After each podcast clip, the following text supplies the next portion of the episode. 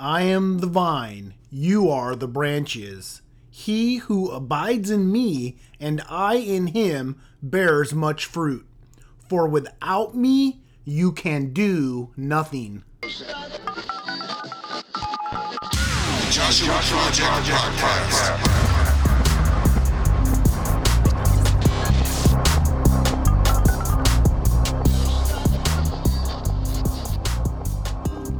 Another episode of your Joshua Project Podcast.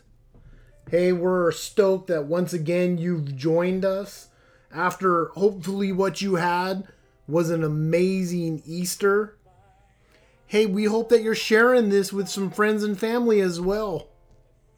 Joshua Project dot community.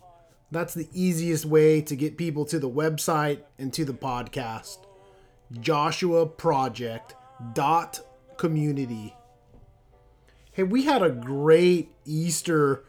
My seven year old daughter Naomi and I went to listen to Bethany Hamilton in the morning. Then we rendezvoused with the rest of the family down to our home church, La Jolla Christian Fellowship. And what a great day it was. After church, we got together with a bunch of friends and had a big old potluck and a sweet time of worship. Just in an amazing Easter this year. But one of my concerns this time of year, friends, is that we so quickly forget about Easter. I see it happen with Christmas too. The fun, the excitement, and then the next week starts. And we soon forget about the pain and the agony that Jesus Christ went to leading up to the cross. We soon forget about the life that we have because he actually died for us. And we forget about the joy that we should be experiencing in our lives because, as our Lord and our Savior, we know that He rose again and that He ascended to His rightful place in heaven. And so I love this scripture that we see in John chapter 15 that Jesus is the vine and we are the branch. We actually get to be a part of what God wants to do here on earth. You know, this time of year, we often start to till the soil in the garden. We have to pull out the weeds that grew during the summertime.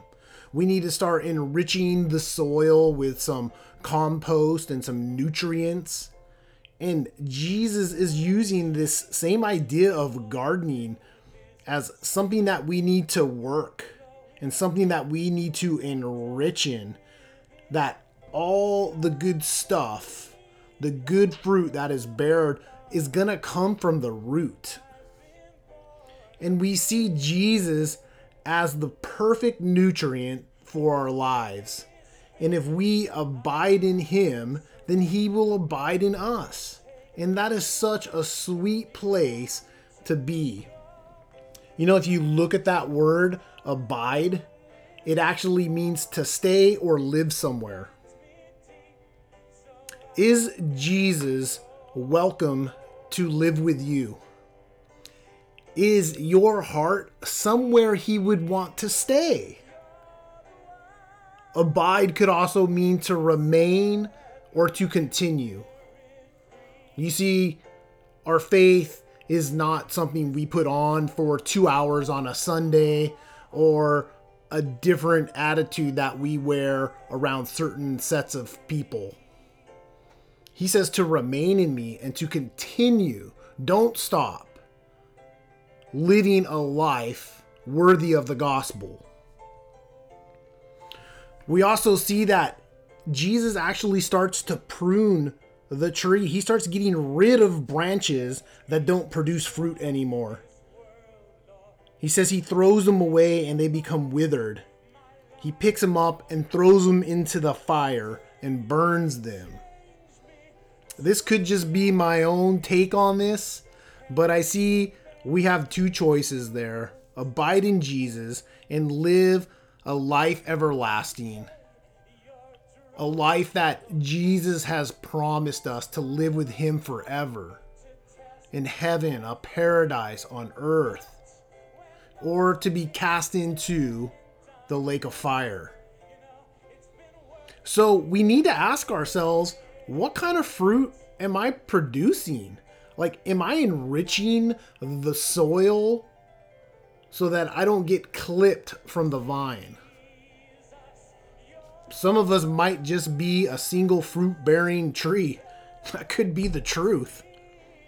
But when we start to pay attention to what we're adding in to our hearts and our mind and our soul, whether it be the things we watch or read or listen to, we'll get a pretty good gauge of if we are working the soil, if we are adding nutrients to it, or if we're just adding bad fertilizer.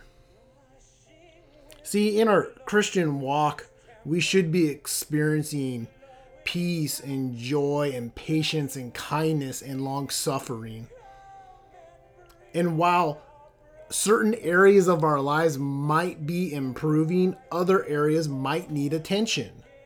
You know, when we're growing peppers in the garden, sometimes they just get rotten real quick. Either the bugs get to them or that particular portion of the branch isn't getting the nutrients that it needs.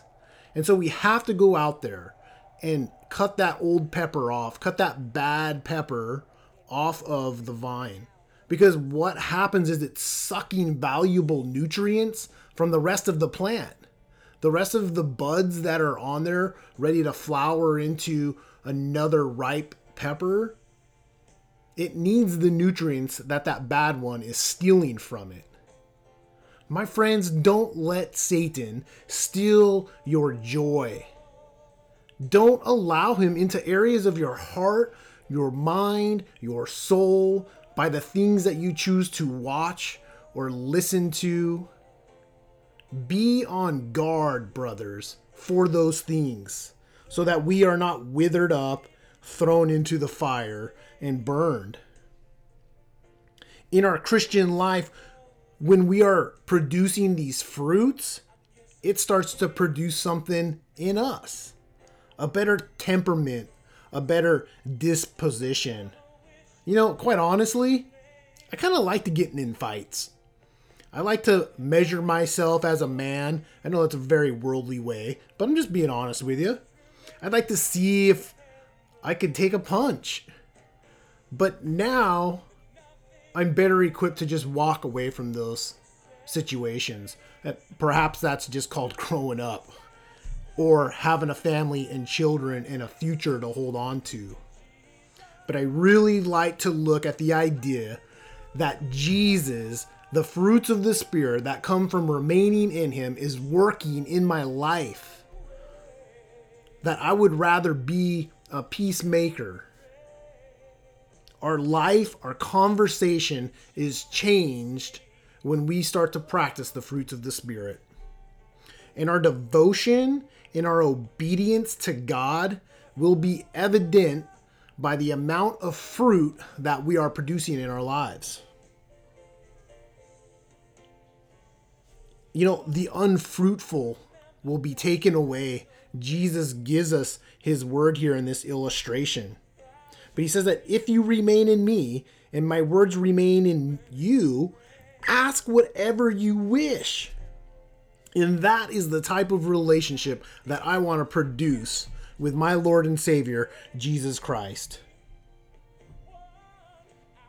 What hinders us in our unity with Christ?